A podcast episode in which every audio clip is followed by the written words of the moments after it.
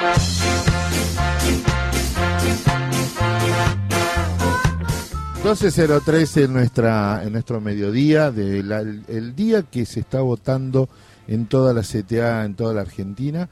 Y nosotros tenemos una nota, entrevista en particular, que a mí me sensibiliza mucho porque todos y todas tenemos en algún ámbito de la familia gente que, eh, que por cuestiones este, genéticas, llamarle como él quiera, no puede tener hijos o, o hijes. Y, y, el proceso de adopción pareciera una quimera, siempre una cuestión. Ayúdame con esto, porque vamos a hablar con Laura Licera. ¿Cómo te va? Buen día, Laura. ¿Cómo te va? Hola, ¿qué tal? ¿Cómo estás, negro? ¿Todo bien? Bien, bien. Viste, me encanta cuando me dicen negro. Así en la nota ya habla de eh, que hay una, hay una conexión.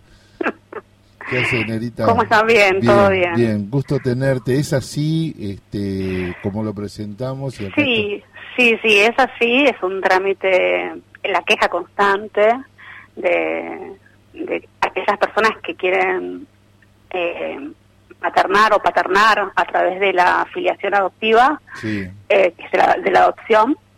Eh, sí, una de las mayores quejas es eh, los tiempos. ¿Y por qué es tan complicado? Buen día, ¿cómo estás? Buen día, ¿qué tal? Eh, bueno, mira, como para entender un poco los tiempos de por qué eh, la adopción, porque a veces eh, no, se nos pierde de vista esta, esta situación, ¿no? Que, bueno, la, la adopción es una institución jurídica que mm, tiene una ley vigente, que es la 24.779 del año 97, que en la, por lo menos en la Ciudad de Buenos Aires comenzó a aplicarse en el año 2005. Eh, donde dice que cada uno, no sé si ustedes recuerdan, o bueno, esta cosa que las familias peregrinaban por todas las provincias para poder adoptar. Sí, cierto. Eh, bueno, esta ley lo que hace es generar en cada provincia, en cada estado, un, un registro único de aspirantes a guardas con fines adoptivos y, eh, y toda esa información se concentra en la Dirección, en la Dirección Nacional de Registro Único de Adoptantes, la de Narrúa.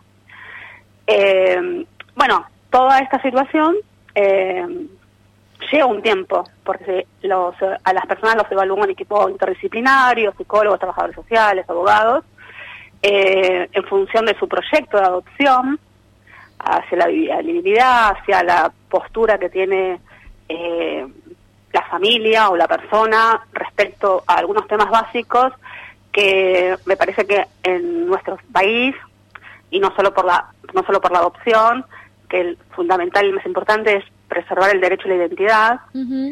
Eh, entonces bueno eh, se va trabajando todo eso lleva, lleva un tiempo y, y bueno obviamente siempre la queja viene por parte de los adultos pero la adopción es una es un es una herramienta que busca restituir los derechos de los niños, niñas y adolescentes que están sin cuidados parentales y eh, y tienen el derecho a vivir en un entorno familiar. Laura, ¿cómo viven los chicos este proceso?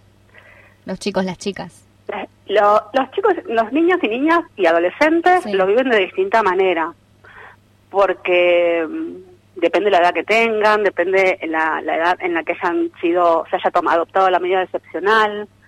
eh, lo que digamos, lo que sucede en esta cuestión de por qué se demora tanto tiene que ver con las postulaciones. Gran parte, no voy a decir todos, pero gran parte de las personas que quieren adoptar eh, tienen una expectativa, digamos, de, adopción hasta los cinco años. Claro, de, los más niñitos. Claro, lo que sería primera infancia.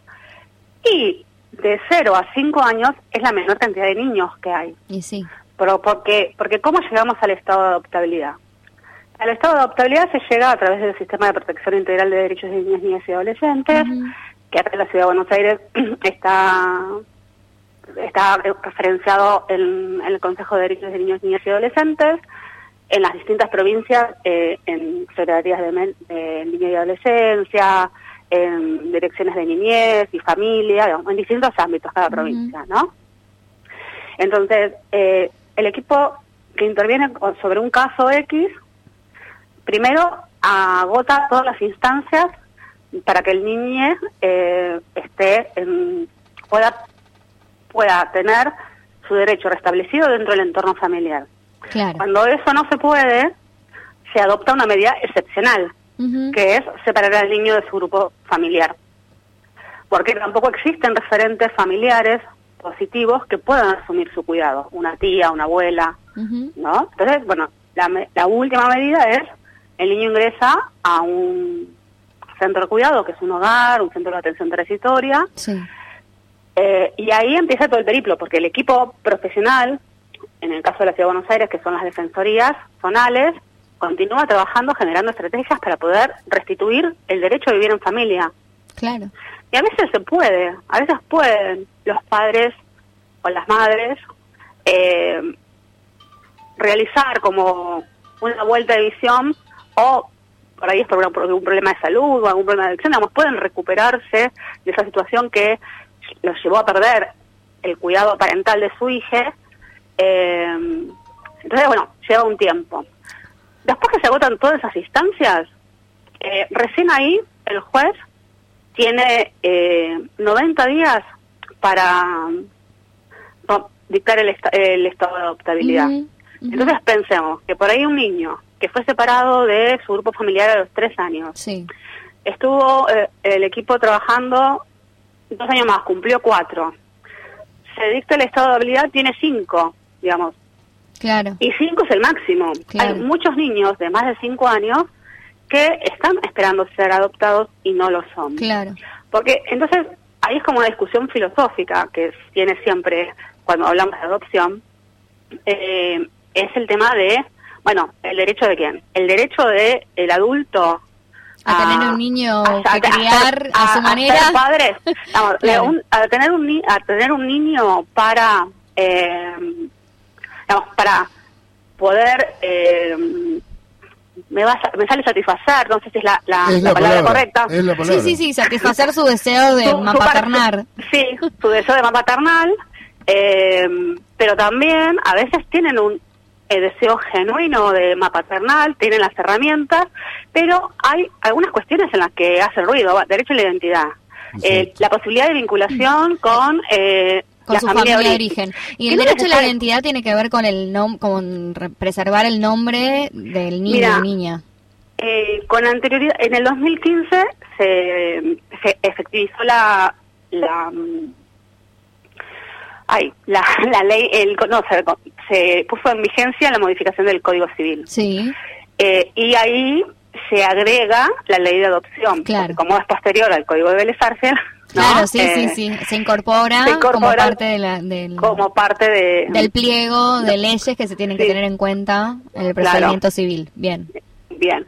Bueno, y ahí se establece que el niño debe, debe eh, no se le puede cambiar el nombre.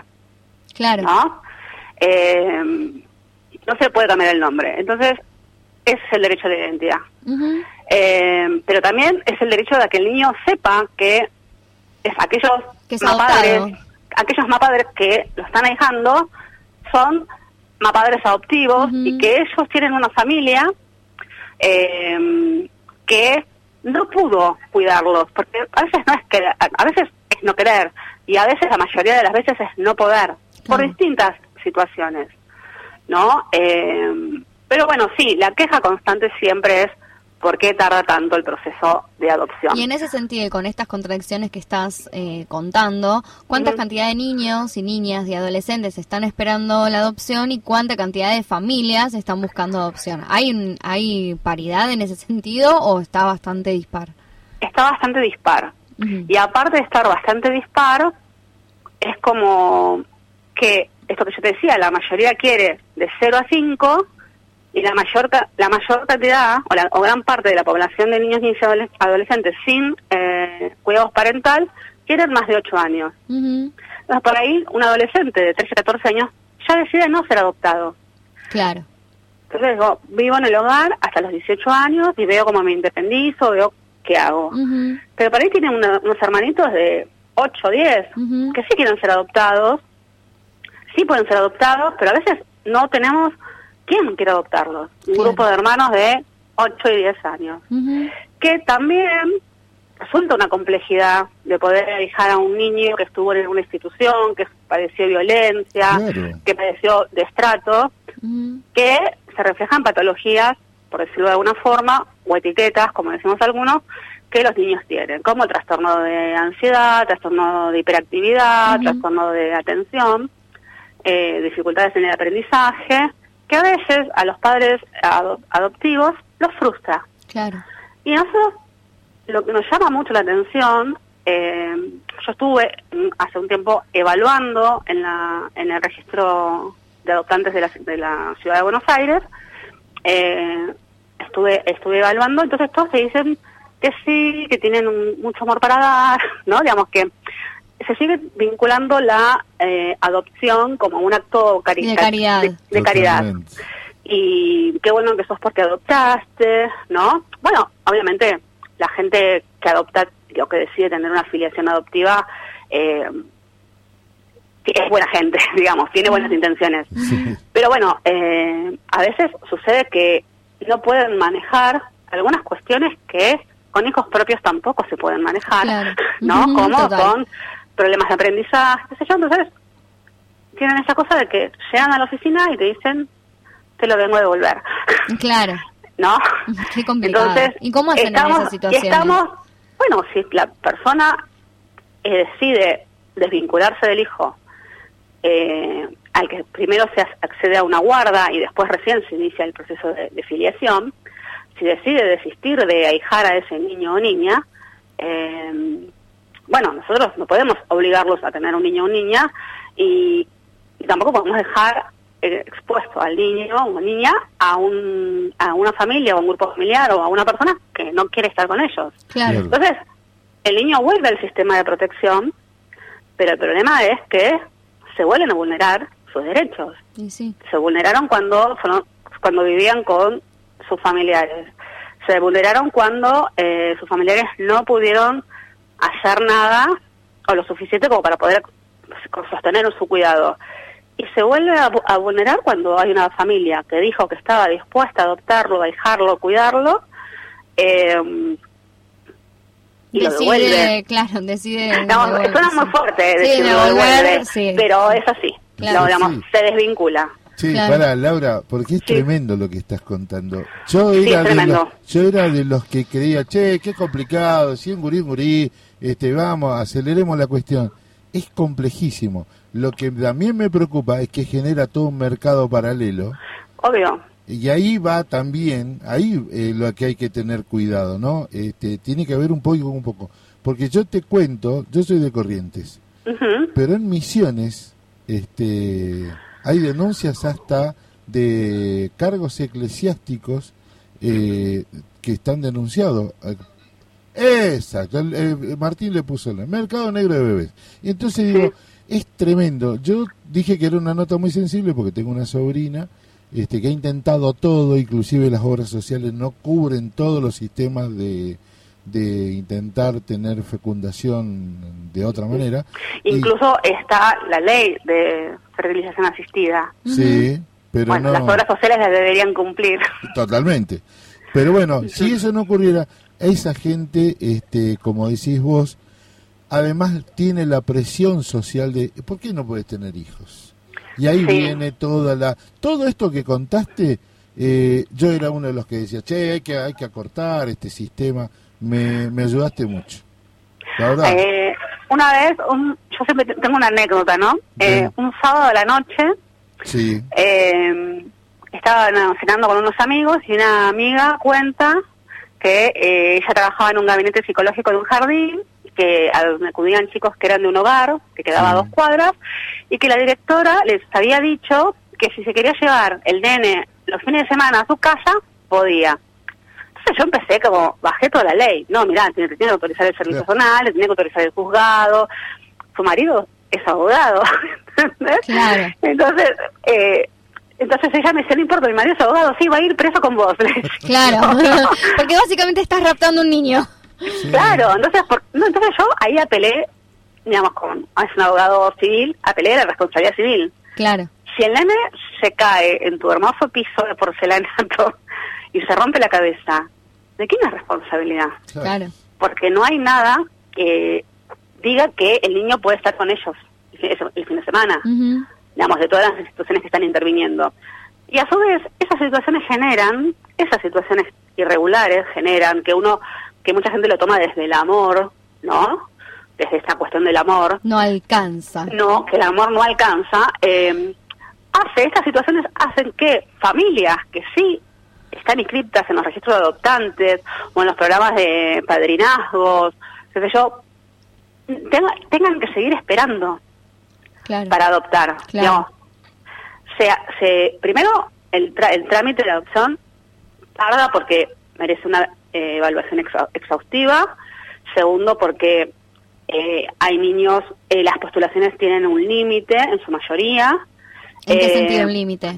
digamos que la gran parte de los postulantes tienen tienen expresan la voluntad de querer adoptar niños hasta cinco años sanos, ¿no? Claro. Ah, Eh, entonces, Oh, claro. entonces eh, nada, eso. Claro, limitaciones en, en, en sentido de la demanda de los Claro. padres, de los tutores Sí, y nosotros, responsables. y nosotros no, no debemos perder de vista que la adopción no tiene que ver con el derecho de los mapadres a, a hijar, de las personas adultas a hijar, Sino que tiene que ver con el derecho de los niños, niñas y adolescentes a vivir en un entorno familiar. Claro, exactamente. Te hago una última pregunta. Eh, ¿cómo, ¿Qué recomendaciones das para in- iniciar un proceso de adopción? Primero, eh, digamos, lo que yo lo que yo recomiendo es poder pensar, poder imaginar eh, y ser sincero con sus propias limitaciones, ¿no? Porque también si vos vas a un proceso de evaluación con muchas dudas o con cuestiones sin procesar, sin masticar, eh, puede ser que te terminen diciendo que no estás apto para integrar el, el, el registro, con lo cual es una doble frustración para el adulto también. En este Eh, sentido, que es imaginar y pensar cómo llevar determinadas situaciones poder, difíciles. poder elaborar, po- claro, a ver, ¿qué, ¿qué pasa si el niño tiene trastorno de hiperactividad y del colegio te llaman todos los días por tal cosa, ¿no? O qué, qué pasa si el nene no te quiere decir mamá o papá, digamos, porque ahí es un chico más grande. Eh, digamos, ¿cómo, si tienen la posibilidad, esto que yo te comentaba, por ahí tiene un hermano adolescente que no quiere ser adoptado, pero sí se adoptan a los hermanos más pequeños, bueno, ¿cómo manejamos la posibilidad del vínculo con el hermano mayor? ¿no? Entonces, y en la gente hay como mucha fantasía, porque creen que, eh, digamos, la mayoría de las personas que se postulan para la adopción son personas de clase media, media alta o alta. Eh, entonces tienen como el prejuicio que los niños vienen de los sectores populares. Y no es así, también hay niños que eh, provienen de eh, familias de clase media o de personas que digamos que digamos que no los pueden cuidar pero no por una falta de recursos económicos sino de recursos simbólicos simbólicos, claro.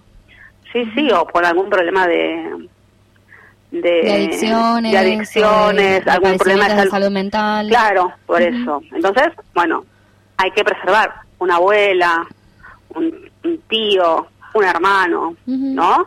Sí, como es gente algo de, de lo adopto y somos la familia Ingal si nada existió antes que nosotros y nuestra unión familiar. La familia Ingalls no existe, Eh, pero sí, eh, es eso. Es, a ver, si bien el deseo es válido, eh, hay que pensar ese deseo, ¿no? Claro. Y en función de qué. Y en fun- porque uno por ahí, a un hijo biológico, a veces, ¿no? Eh, puede sobrellevarlo de, de mejor manera. Eh, pero en un hijo adoptivo eh, a veces cuesta un poco más. El enganche, la afiliación, eh, toda la, si un niño es un poquito más grande, que extraña a sus hermanos, que extraña a sus abuelos, que empiece a manifestar eh, cuestiones que de que de esto de, de ser adoptado, la, la, las contradicciones hacia él de por qué yo fui adoptado, me abandonaron, no me quisieron. Vamos, todo un montón de cuestiones subjetivas que nos atraviesan a todos. ¿eh? Eh, sí, eh, yo creo que más que un acto de amor, la, la adopción debe ser un acto de generosidad. Totalmente. Que en la, en la clave le diste. Sí, de, la, eh, eh, de generosidad, de poder eh, encontrarse con un otro y darle eh, amor. O sea, que, es un acto de amor, no, es un acto de generosidad. Vos Totalmente. asumís el cuidado parental de un niño, niña o adolescente y le das amor, contención, un entorno familiar, un espacio de pertenencia, de respetar su identidad. Digamos, por eso también los registros son eh, provinciales o eh, o en el caso de la ciudad autónoma de la ciudad autónoma Claro.